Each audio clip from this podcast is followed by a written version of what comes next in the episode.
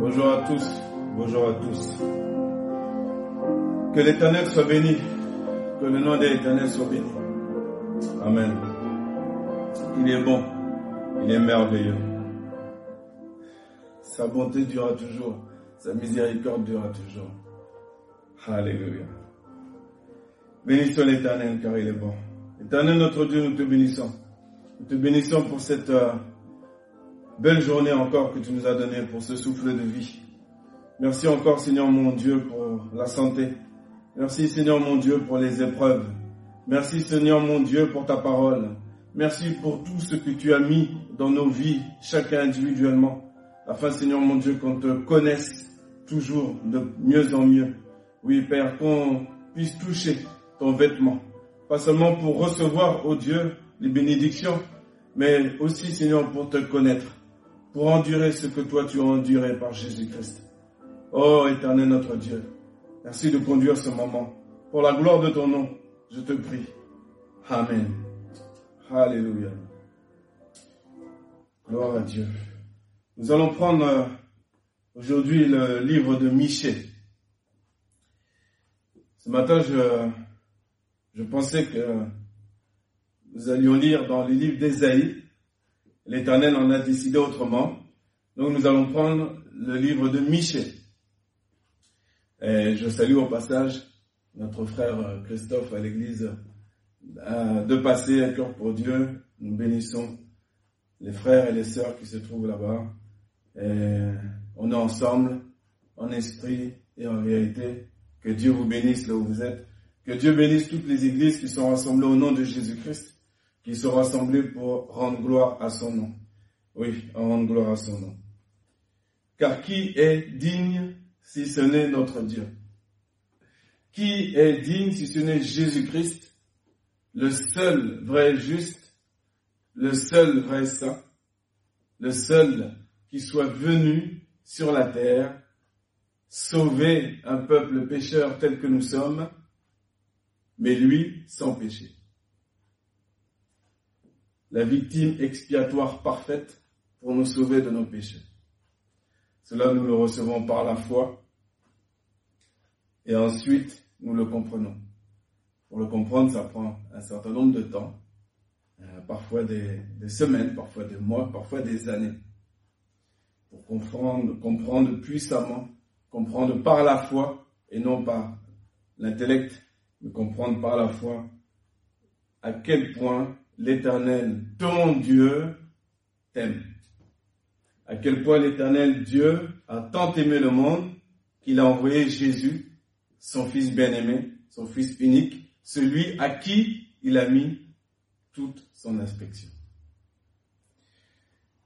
Donc, nous le remercions encore pour cette grâce et je suis encore devant vous aujourd'hui par sa grâce. Et tant que j'ai le souffle de vie en moi, tant que je vis, je vais faire tous mes efforts, nous allons faire tous nos efforts pour rendre gloire à Dieu. Quel que soit le moyen, la manière, mais nous allons faire tous nos efforts pour lui rendre gloire. Et ce ne sont pas que deux mots.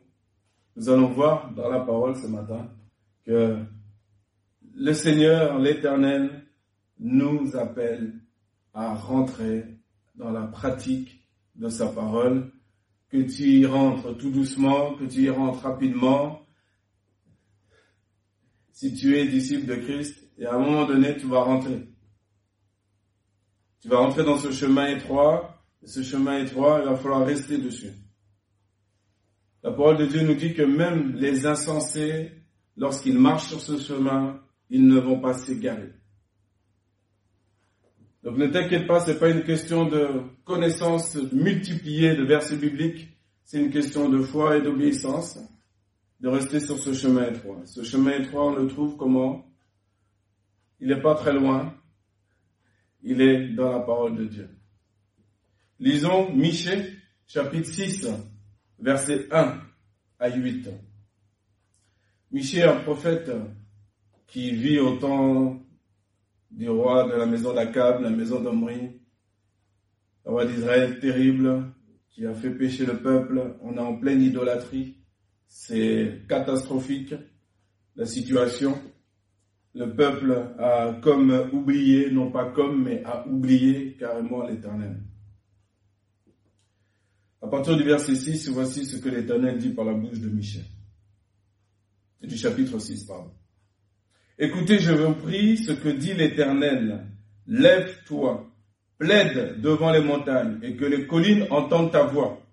Écoutez, montagne, le plaidoyer de l'Éternel et vous, fondement immuable de la terre. Car l'Éternel a un débat avec son peuple et il conteste avec Israël. Mon peuple, que t'ai-je fait? Et en quoi t'ai-je lassé? Réponds-moi. Car je t'ai fait monter du pays d'Égypte et je t'ai racheté de la maison de servitude. Et j'ai envoyé devant toi Moïse, Aaron et Marie. Mon peuple, souviens-toi, je te prie, du dessein que forma Balak, roi de Moab, et de ce que Balaam, fils de Béor, lui répondit de Sittim jusqu'à Gilgal, afin que vous connaissiez la justice de l'Éternel. Avec quoi m'approcherai-je de l'Éternel? M'inclinerai-je devant le Dieu d'en haut? M'approcherai-je de lui avec des holocaustes, avec des veaux âgés d'un an? L'Éternel prendra-t-il plaisir à des milliers de béliers, à des myriades de torrents d'huile? Donnerai-je mon premier-né pour ma transgression, le fruit de mon ventre, pour le péché de mon âme? Il t'a déclaré, ô homme, ce qui est bon. Et qu'est-ce que l'Éternel recherche de ta part, sinon que tu fasses ce qui est droit, que tu aimes la bonté et que tu marches humblement avec ton Dieu? C'est la première partie du message. Michée 6, verset 1 à 8.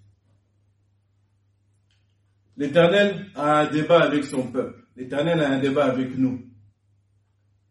Car le jugement, il est écrit que le jugement commencera par la maison de Dieu, par nous.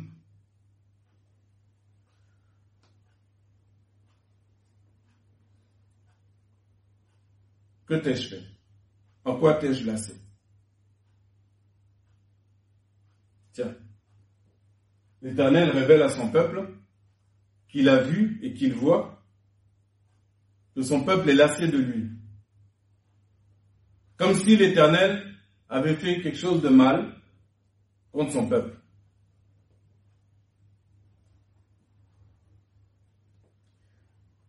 L'Éternel rappelle que pourtant c'est bien lui qui a fait sortir son peuple du pays d'Égypte, de la servitude.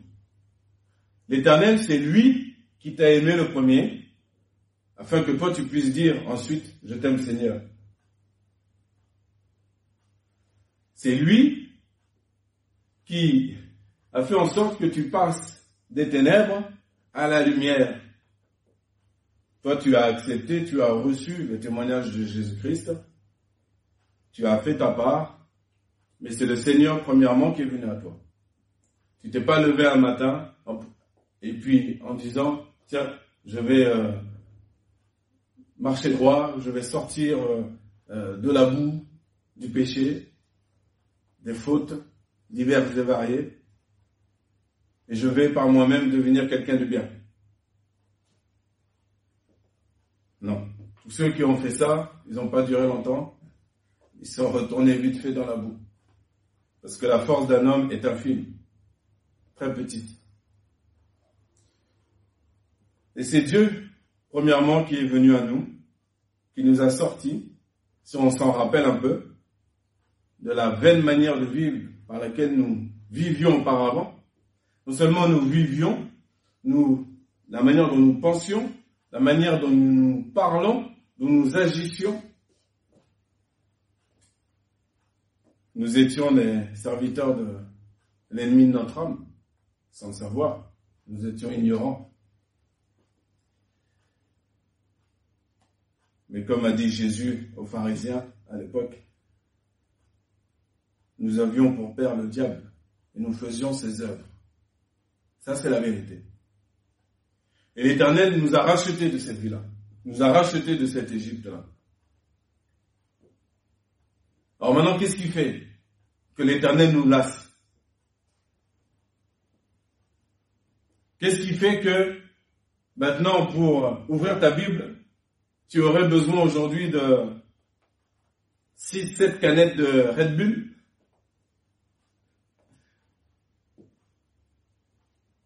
Ou quelques, quelconque boisson énergisante Est-ce que tu vas tout mettre sur le dos du diable? Ou tu vas te prendre en main? Avec la force que tu as. Le Seigneur a dit, va avec la force que tu as. Tu n'as pas demandé de soulever des montagnes euh, que tu n'as pas la force de soulever. Si tu as la force pour prendre un temps avec la parole de Dieu, parce que tu aimes ton Dieu, eh ben, si, si ce temps-là, si cette force-là représente 10 minutes, fais-les bien. Si c'est une heure, fais-la bien. Qu'elle soit de qualité. Passe pas du temps avec l'éternel simplement pour ce qu'il peut te donner. Mais pour ce qu'il est. Et effectivement, parfois nous sommes dans la détresse, parfois nous sommes dans des situations compliquées. On vient à lui, on crie à lui, et il nous délivre.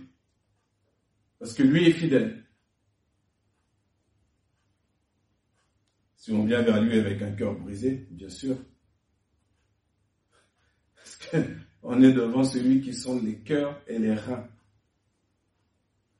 Les reins, ce sera un sujet le sujet d'un autre message. Très intéressant, la fonction des reins. Continuons. L'Éternel rappelle le projet qu'il a pour son peuple. Parce que nous, on l'a oublié. On pense qu'à cause d'un petit virus, à cause d'un, pour l'un, ça va être un chômage momentané, l'autre, ça va être une crise d'une autre couleur, l'autre, ça va être des problématiques avec son patron, avec son mari, et on croit que Dieu a disparu. Non, Dieu n'a pas disparu. Le projet de paix dont on parle dans Jérémie, et non de malheur, c'est pas, Dieu l'a dit dans un temps où c'était la guerre et l'horreur. Eh oui. Mais c'est dans ce temps-là que Dieu a parlé de la paix. Alors que la paix, on ne la voyait pas, ni à gauche, ni à droite. Est-ce que l'Éternel rappelle encore une fois aujourd'hui que le juste doit marcher par la foi par la foi. On ne peut pas te raconter des histoires. Je ne peux pas me tenir devant vous, sachant humainement quels sont les principes humains qui vont vous plaire et qui vont faire que la parole va pénétrer tout doucement en vous. Et vous serez content, vous allez sortir avec le sourire. C'est pas comme ça. Le prophète Michée est un très bon exemple. Parce que le roi ne voulait pas l'entendre, lui. Parce que Michée disait la vérité. On poursuit. Donc, l'Éternel rappelle les projets magnifiques. Au verset 5. Mon peuple, souviens-toi, je te prie du dessin que forma Baalak, roi de Moab. Baalak, vous vous rappelez dans le livre des Nombres, souhaitait que Balaam puisse maudire Israël. Il a été chercher Balaam parce que en ce temps-là, la parole de Balaam était une parole forte, une parole que s'il il l'aurait maudit, ils auraient été maudits. En ce temps-là, ça se passait comme ça. On allait chercher l'homme fort. L'homme par qui le roi Kodesh était sur lui, et quand il prononçait une parole, effectivement, la mort et la vie sont au pouvoir de la langue. Quand Balaam bénit, le peuple est béni. Donc, Balak, il va pas chercher n'importe qui. Les rois, ils vont pas chercher n'importe qui. Sauf que Dieu a tourné la malédiction en bénédiction. Et Balaam a dit, pourquoi maudirais-je ce que Dieu n'a pas maudit? Oh mon frère, ma soeur, quelle que soit ta situation, il faut que tu saches que tu n'es pas maudit. C'est pas parce que tu vis des difficultés temporaires, indépendamment de ta volonté, que Dieu t'a oublié. Et que toi-même, tu dois te lasser de Dieu. Et faire comme les autres, qui vont se connecter au corps du Christ ou à Dieu seulement quand ils ont des besoins. Passer des coups de fil quand ils ont besoin seulement.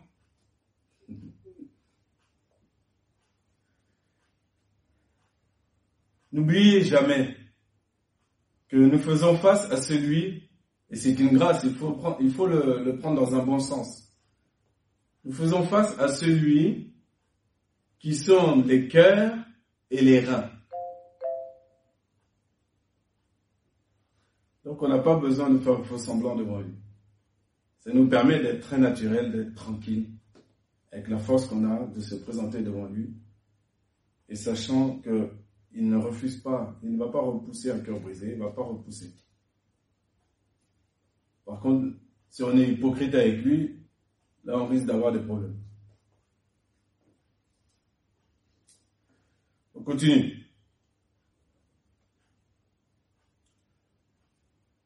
Après le rappel que Dieu a toujours des plans merveilleux pour ta vie. Ta vie, je le rappelle, quand je dis ta vie, je ne parle pas que de ta vie sur terre.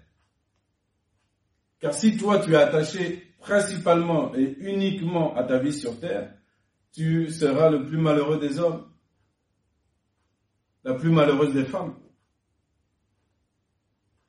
Parce que cela voudra dire que toi, tes critères de vie, tes principes de vie concerneront cette terre, ce monde-là. Alors que ce monde-là est pour préparer le monde à venir.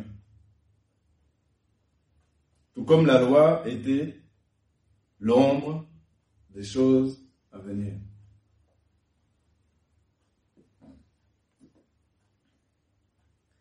La loi était un pédagogue pour ramener le peuple juif à se rapprocher du cœur de Dieu, pour ne pas l'oublier, pour qu'ils apprennent à l'aimer de tout leur cœur, de toute leur âme, de toute notre force. Et ça, c'est pareil pour nous. Au verset 6, l'Éternel rappelle que, au verset 6 et 7, pourtant ils étaient sous la loi. Mais tu vois, il y a un rappel des holocaustes. Il y a un rappel des veaux âgés d'un an. Tout ça, ce sont des choses que Dieu a établies à cette époque-là. Et là, maintenant, il va en parler comme n'étant presque rien. Des myriades de torrents d'huile. Dieu en parle comme s'il les néglige.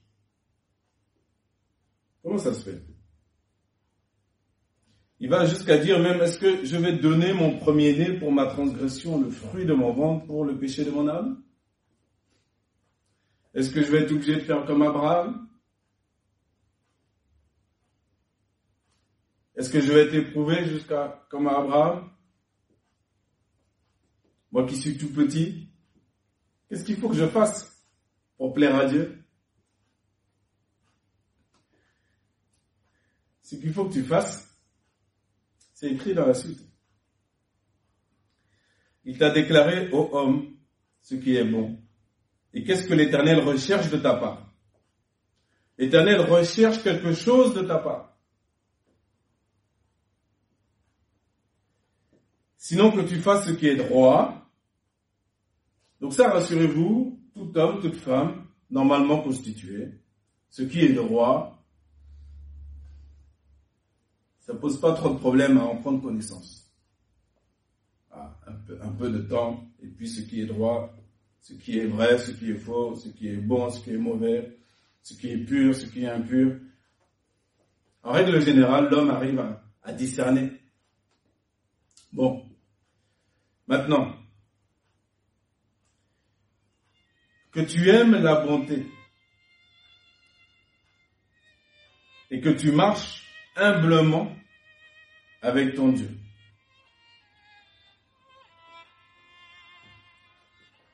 C'est ça ce que l'Éternel recherche de notre part. De faire, donc de pratiquer ce qui est droit et d'aimer la bonté et de marcher humblement avec notre Dieu. Aimer la bonté. Prendre plaisir à la bonté. C'est très important. Pas prendre plaisir à se faire du bien à soi quand on fait une bonne action. Prendre plaisir à exercer la bonté, même dans des cas où ça va contre ma propre nature, où j'aurais envie de faire le contraire. Mais je prends sur moi et j'exerce la bonté. Je prends plaisir à ne pas rentrer dans des discussions inutiles. Je prends plaisir à ne pas rétorquer, même quand j'ai raison. Je ne rétorque pas, je fais un pas en arrière. Je prends plaisir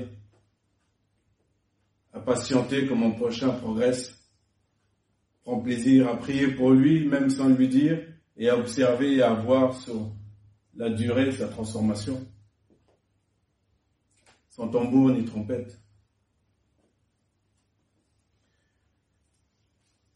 Le Seigneur nous demande ensuite, une fois que tu vas saisir et atteindre, si j'ose dire, ce niveau, eh ben, c'est que tu marches humblement avec ton Dieu.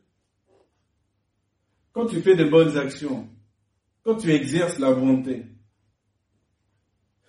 on n'a pas besoin de tambour ni de trompette. Pas besoin de marketing, pas besoin d'en faire des tonnes. Tu as fait ce que tu avais à faire. Tu es une servante, un serviteur inutile. Tu as fait ta part.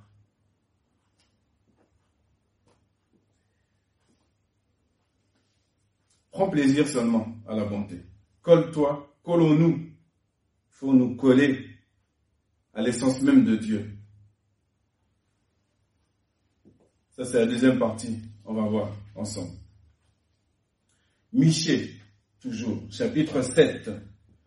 Nous allons lire deux versets, verset 18 et verset 20. Michée, chapitre 7, verset 18 et verset 20. Il dit ceci. Va rappeler un peu l'essence même de l'éternel notre Dieu que nous bénissons, que nous adorons, que nous louons, que nous servons avec la force que nous avons. Nous rappeler un peu ce qu'il est. Ce qu'il laisse, en tout cas, puisqu'il est trop grand pour nous, mais ce qu'il laisse entrevoir de son essence, de ce qu'il dit lui-même. Verset 18. Qui est un Dieu comme toi, pardonnant l'iniquité et passant par-dessus la transgression du reste de son héritage?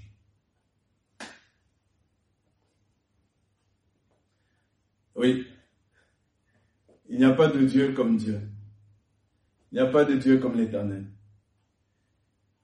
Qui malgré toutes les transgressions d'Israël, de génération en génération, n'a pas abandonné son plan, ni son peuple, à cause de son nom, à cause des pères, à cause de la première alliance, puisque nous en sommes ici.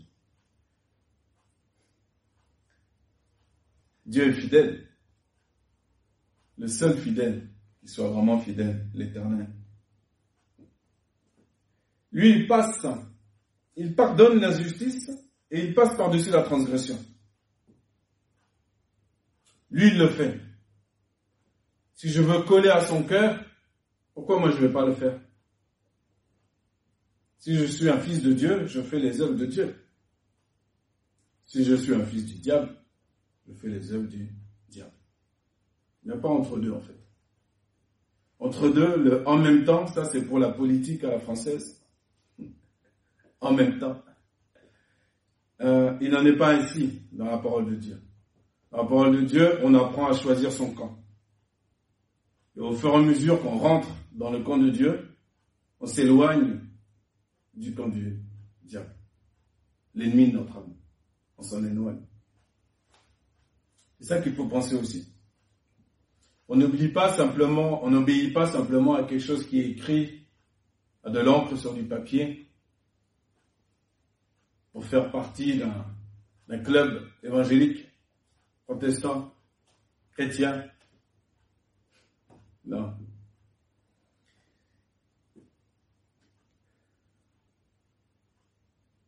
Il ne gardera pas à perpétuité sa colère parce qu'il prend son plaisir en la bonté.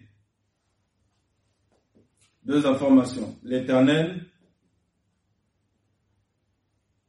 vous le savez la plupart, mais oui, il peut se mettre en colère, bien sûr. Des vases de colère sont même réservés pour tomber sur les fils de la désobéissance, surtout ceux qui n'auront pas obéi à l'annonce de la bonne nouvelle de l'Évangile, qui est là pour sauver leur âme.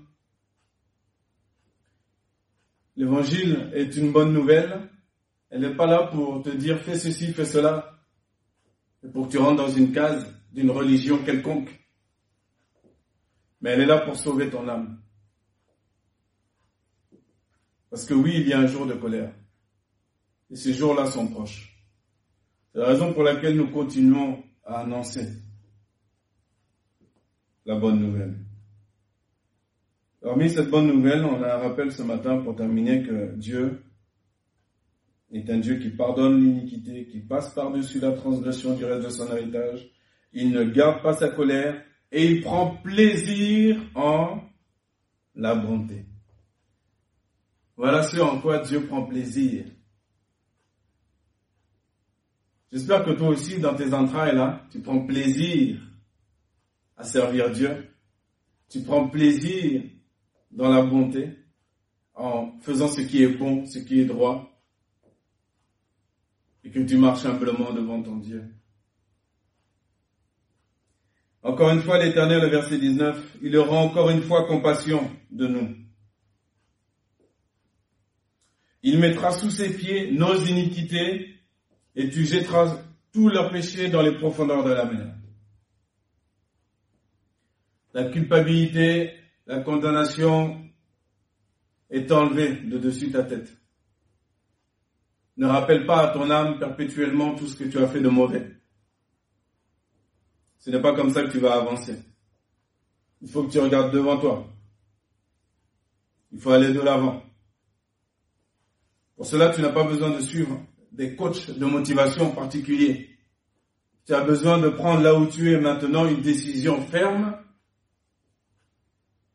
dans ton cœur, exprimée par ta bouche, en pleine conscience, de désormais vouloir marcher humblement devant ton Dieu,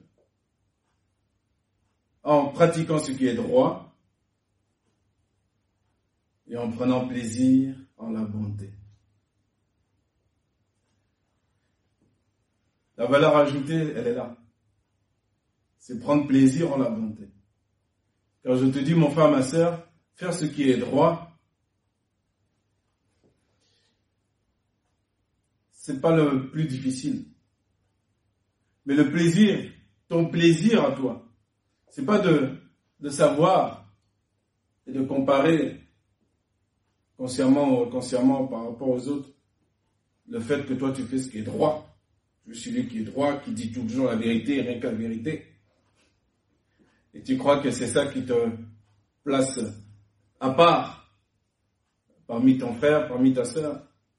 Non, parmi le monde? Non, non. Le Seigneur, lui, il regarde si tu prends plaisir comme lui à la bonté. Est-ce que tu prends plaisir à passer par-dessus les iniquités et les injustices que les hommes commettent contre toi? Est-ce que tu prends plaisir à avoir en toi une loi qui est supérieure à celle des scribes et des pharisiens? Les scribes et les pharisiens savaient très bien, parfaitement, ce qui était droit à leurs yeux en rapport à la loi, en rapport au texte qu'ils avaient, pour manger telle ou telle chose, pour dire telle ou telle prière à tel ou tel moment. Les brachot, les bénédictions, avant de boire, avant de manger. Plein de petits détails, plein de statuts et d'ordonnances. Pas de problème. Mais ils n'en saisissaient pas le sens. Le sens profond. C'est la raison pour laquelle quand Jésus est venu, ils ont été stupéfaits. Stupéfaits trois ans d'accomplissement merveilleux dans le pays d'Israël,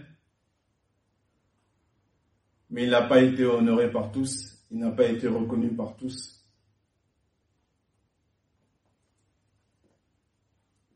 car l'essence même de ce que la parole de Dieu est, c'est Jésus-Christ. C'est lui le Messie. C'est lui dont il est parlé que son nom est la parole de Dieu dans Apocalypse 19. Et c'est lui qui revient bientôt nous chercher. C'est lui qui nous a laissé la parole afin qu'elle puisse nous nourrir, nous structurer, construire l'homme et la femme, construire le soldat, la soldate qui s'embarrasse pas des affaires de la vie, mais qui a n'importe quel stade où elle est, n'importe quel niveau entre guillemets où il est, où elle est, s'applique et est déterminé fermement à plaire à son Dieu. Ça, c'est une relation personnelle. C'est pas euh, en rapport à ce que vit mon frère, ce que vit ma soeur. C'est moi et mon Dieu. Le dernier verset, pour finir, il dit, Tu accompliras envers Jacob ta vérité, envers Abraham ta bonté, que tu as juré à nos pères dès les jours d'autrefois. Vous savez, dans la parole, l'Éternel se fait régulièrement appeler le Dieu d'Abraham, le Dieu d'Isaac et le Dieu de Jacob. Abraham représente la bonté, le chesed en hébreu. Isaac, la rigueur, la justice, la gvura. Et Jacob, Jacob, le Hémet, la vérité. La vérité vraie, elle est personnifiée en Jésus-Christ, qui est le chemin, la vérité et la vie. La vérité se trouvait devant Pilate. Et pourtant, il l'a cherchée. Mais elle était juste devant lui. Pourquoi? Parce que humainement, nous allons souvent, et nous avons souvent nos yeux posés sur l'extériorité des choses, et non pas sur l'intériorité des choses. L'apôtre Jean, que Jésus aimait tant, était différent des autres disciples car très tôt, il comprenait de plus en plus l'intériorité du cœur de ce Jésus qui était à côté d'eux. Il comprenait que ce n'était pas simplement quelqu'un qui faisait des miracles. Il comprenait qu'il y avait quelque chose de plus grand en lui. Et toi aussi, tu dois comprendre que Jésus, toi qui n'as pas encore connu Dieu, il faut que tu saches que Jésus, ce Jésus dont on parle, nous, ce n'est pas une religion. Ce n'est pas quelqu'un qui est venu pour rappeler des préceptes. Mais c'est quelqu'un qui est venu bousculant les consciences. Parce que c'est quelqu'un qui est venu accomplissant la loi et les prophètes. C'est quelqu'un qui est venu exprimer pleinement ce qu'était et ce qu'est la vérité. Cette vérité-là, au commencement, ceux qui devaient l'exprimer, ceux qui devaient être un peuple étendard, c'est le peuple d'Israël, qui devait être une lumière pour les nations. À cause de la désobéissance, la parole est venue jusqu'à nous. Mais nous, nous sommes que l'olivier sauvage. Eux resteront toujours, les juifs, l'olivier franc. Nous devons et nous avons un devoir de prier pour eux, afin que le reste de cet héritage dont il, il a été noté dans la parole, que ce reste-là grandisse, grandisse, grandisse, grandisse, grandisse de plus en plus. Et qu'il n'y ait pas de, gâchis, de gaspillage. Car à eux, premièrement, a été donné les oracles, a été beaucoup donné. C'est la raison pour laquelle ils ont été aussi beaucoup châtiés. Lorsque tu t'écartes de Dieu et que tu l'abandonnes, il y a des conséquences. La réponse de Dieu est toujours proportionnée en rapport à ce que tu es mais plus il t'a été donné, plus il te sera redemandé.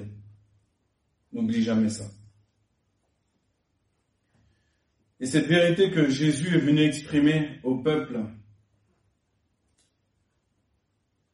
le peuple n'a très peu en tout cas, ont pu le recevoir. Quand je dis très peu, je parle dans le sens que, en vérité, ils auraient dû comprendre que cette vérité-là dont je parle, ce émettre-là que représente Jacob dans la parole, Jacob, pourquoi Jacob? C'est Jacob qui a été appelé Israël. C'est de Jacob que sort Israël. Israël ne sort pas d'Abraham, Israël ne sort pas d'Isaac. Ok? Contre la foi, la bénédiction provient des pères, provient du père. En l'occurrence, quand on le rapporte au singulier, nous parlerons effectivement d'Abraham. Mais pour ce qui est de, du peuple, nous parlons de Jacob, de ce qui est vrai. Et ce qui est vrai, c'est l'addition d'Abraham plus Isaac, de la bonté plus la rigueur. La bonté plus la rigueur égale la vérité. Yaakov. Cette vérité, c'est Jésus-Christ. L'homme parfait, l'homme équilibré, qui est non seulement bon, mais qui est aussi rigoureux. Et dans cette rigueur, parfois, il nous dira, vous l'avez lu dans les évangiles, sinon rejetez un coup d'œil, et vous verrez que parfois, Jésus était surprenant par sa rigueur, parce que jusqu'à demander, est-ce que jusqu'à quand il allait nous supporter? Jusqu'à quand il va supporter cette génération perverse? Il ne faut pas qu'on se croie plus, plus fort que le peuple d'Israël d'autrefois, ou que les Juifs d'aujourd'hui. Jusqu'à quand La perversité? Un coup j'ai confiance, un coup j'ai pas confiance. Un coup je crois vraiment que Dieu est là, un coup je, je cherche Dieu. Et je crois qu'il m'a abandonné. Dieu est là. Que tu le saches ou non, que tu le veuilles ou non, que tu sois croyant ou non, Dieu est là. Et il ne t'abandonnera pas. C'est la raison pour laquelle il t'a donné sa parole. Il nous a donné sa parole pour nous rappeler des principes qui nous semblent dans un premier temps rigoureux. Yitzhak. Alors que nous, nous aimons plus le côté chesed, la bonté d'Abraham. On veut que Dieu nous raconte toujours de belles histoires avant de dormir et que tout aille bien dans nos vies. Mais le problème, c'est que la vie, c'est pas comme ça. Sinon, on serait des prophètes de mensonges. au temps de Michel, on voulait tout le temps qu'il leur raconte des histoires, que tout aille bien. Jérémie, pareil. Les autres prophètes, pareil.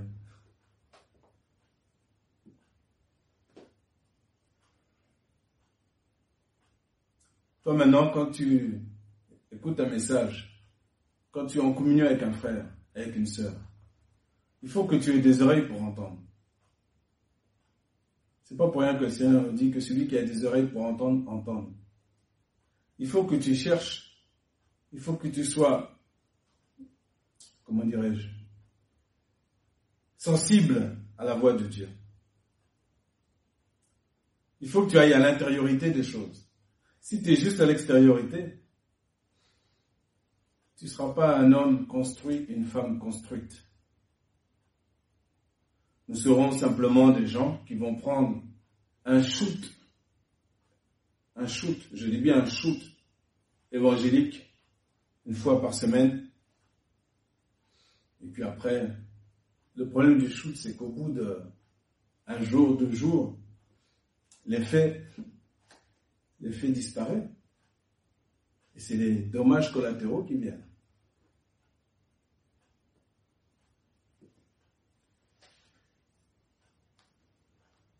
Le Seigneur ne nous a, pas fait de mal, bien au contraire. Il ne nous a rien fait de mal. Il nous a donné Jésus-Christ à un grand prix. Il nous a rachetés. C'est ce qu'il rappelle dans la parole du jour. Il nous a rachetés à un grand prix.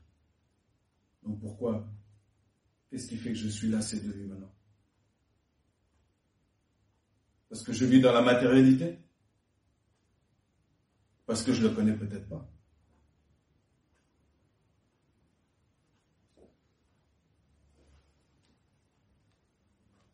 Pourtant, l'Éternel se laisse connaître. Il ne rejette pas celui qui vient à lui. Par contre, venez à lui comme un petit enfant. Venez pas à lui avec votre cerveau, de manière intellectuelle. Ne croyez pas que vous le connaissez déjà à l'avance. Hein. Venez sans a priori et le Seigneur se manifestera à vous.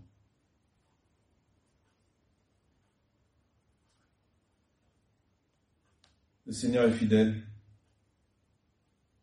Toute notre transgression, toute notre culpabilité, nos injustices, il veut les oublier, jusqu'à les oublier, les mettre sous les pieds. Quand tu mets sous les pieds, les yeux ne voient pas. Les mettre loin de son regard. Il veut même plus s'en souvenir. Il veut recommencer quelque chose de nouveau avec nous. Et il nous rappelle comment. Il ne nous demande pas grand-chose. Il ne nous demande pas grand-chose. Quand Jésus il demande aux apôtres, mais n'avez-vous pas pu même veiller avec moi pendant une heure? Jésus n'est pas exigeant. Il ne demande pas grand-chose. À nous aussi, Dieu ne nous demande pas grand-chose aujourd'hui. Il nous rappelle, je te demande juste de faire ce qui est droit, d'aimer la bonté. Parce que quand tu vas aimer la bonté, quand tu vas prendre plaisir, tu vas avoir une joie qui va s'exprimer. Cette joie-là va te permettre d'endurer, de persévérer, de durer dans le temps. Et tu vas comprendre ce que veut dire le verset qui dit que la joie du Seigneur est ma force. Tu vas pas juste connaître le verset par cœur, mais tu vas le vivre en toi, dans ton être, et tu vas avoir de la force. Tu ne seras pas lassé. Tu vas pas être obligé de te motiver, surmotiver pour te rendre à quelques réunions. Ou pour prendre ton téléphone, prendre euh, des nouvelles d'un frère ou d'une sœur.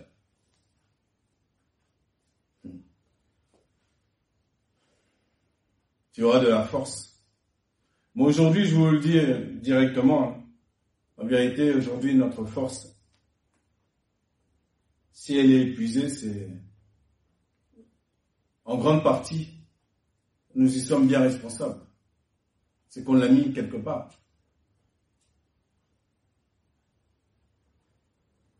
Si je ne l'ai pas utilisé pour Dieu, pour passer du temps avec Dieu, avec les frères, avec les sœurs, où est-ce qu'elle est partie ma force? Donc tu sais déjà où elle est partie ta force. Elle est sur Internet. Elle est à la télévision. Nous avons tous les mêmes pièges. Rassurez-vous. Il n'y a pas de jugement de valeur. Mais par contre, il y a une prise de conscience. On doit dominer. Ce ne sont pas les éléments Internet, la télévision, etc., qui doivent dominer sur toi et qui doivent dicter ton programme. Comment tu dois vivre. C'est toi qui dois dicter ton programme. C'est toi qui dois dominer. Et pour cela, tu verras que tu rentreras aussi au fur et à mesure dans la parole qui dit que ce sont les violents qui rentrent dans le royaume des cieux. Et que c'est très concret. Tu vas apprendre à te faire violence pour ton bien. Et après, au fur et à mesure, comme tu as accoutumé, ça devient plus léger. Parce que tu as pris plaisir à cela. Prends plaisir à la parole de Dieu. Tu prends plaisir. Même dix minutes, tu prends plaisir.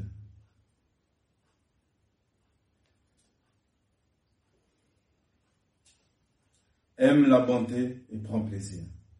Voilà la parole du jour. Aime la bonté, certes, prend plaisir en la bonté, marche humblement devant ton Dieu.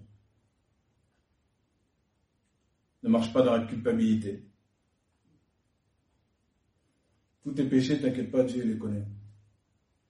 Mais il t'a parlé clairement ce matin. Il a dit tes péchés, moi je les balance dans les profondeurs de la mer. Tes iniquités, je les mets sous mes pieds. Maintenant tu avances. Maintenant tu arrêtes d'utiliser ton cerveau pour fabriquer des arguments. Des arguments qui sont là. C'est ton cerveau. Je ne parle pas encore du diable. Je te parle de toi. Toi et ta motivation.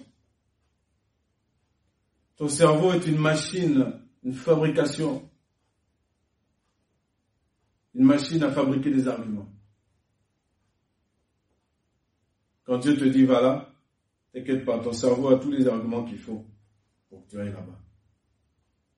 C'est jamais le bon moment. T'inquiète pas, nous sommes tous déjà tombés dans le piège. Simplement, le Seigneur te rappelle ce matin que tu n'es pas obligé de rester dans ce piège-là. Tu choisis. Que veux-tu?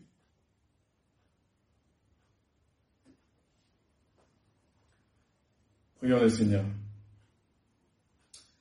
Éternel notre Dieu, nous te bénissons parce que tu es merveilleux, parce que tu es bon. Nous te bénissons parce que vraiment un Dieu comme toi, cette chance, cette grâce que nous avons de t'appartenir, c'est extraordinaire.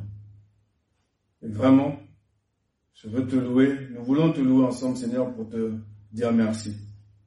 Merci Seigneur, merci.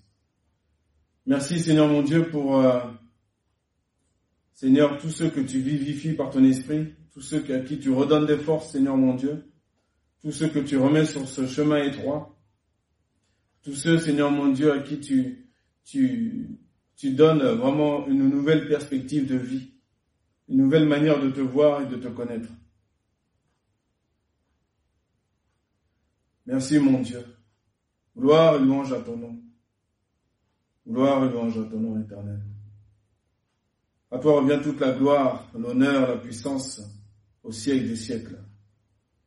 Je te prie, Seigneur mon Dieu, que tu puisses nous trouver sans tache ni ride lors de ton retour. Aide-nous à persévérer jusqu'à la fin. Aide-nous à marcher humblement devant toi. Non pas en nous croisant les doigts, mais en pratiquant ce qui est droit, en aimant la bonté, en y prenant plaisir. Rapproche-nous de ton cœur, Seigneur, afin que nous soyons de plus en plus cohérents, des hommes et des femmes construits, des hommes et des femmes solides dans la foi,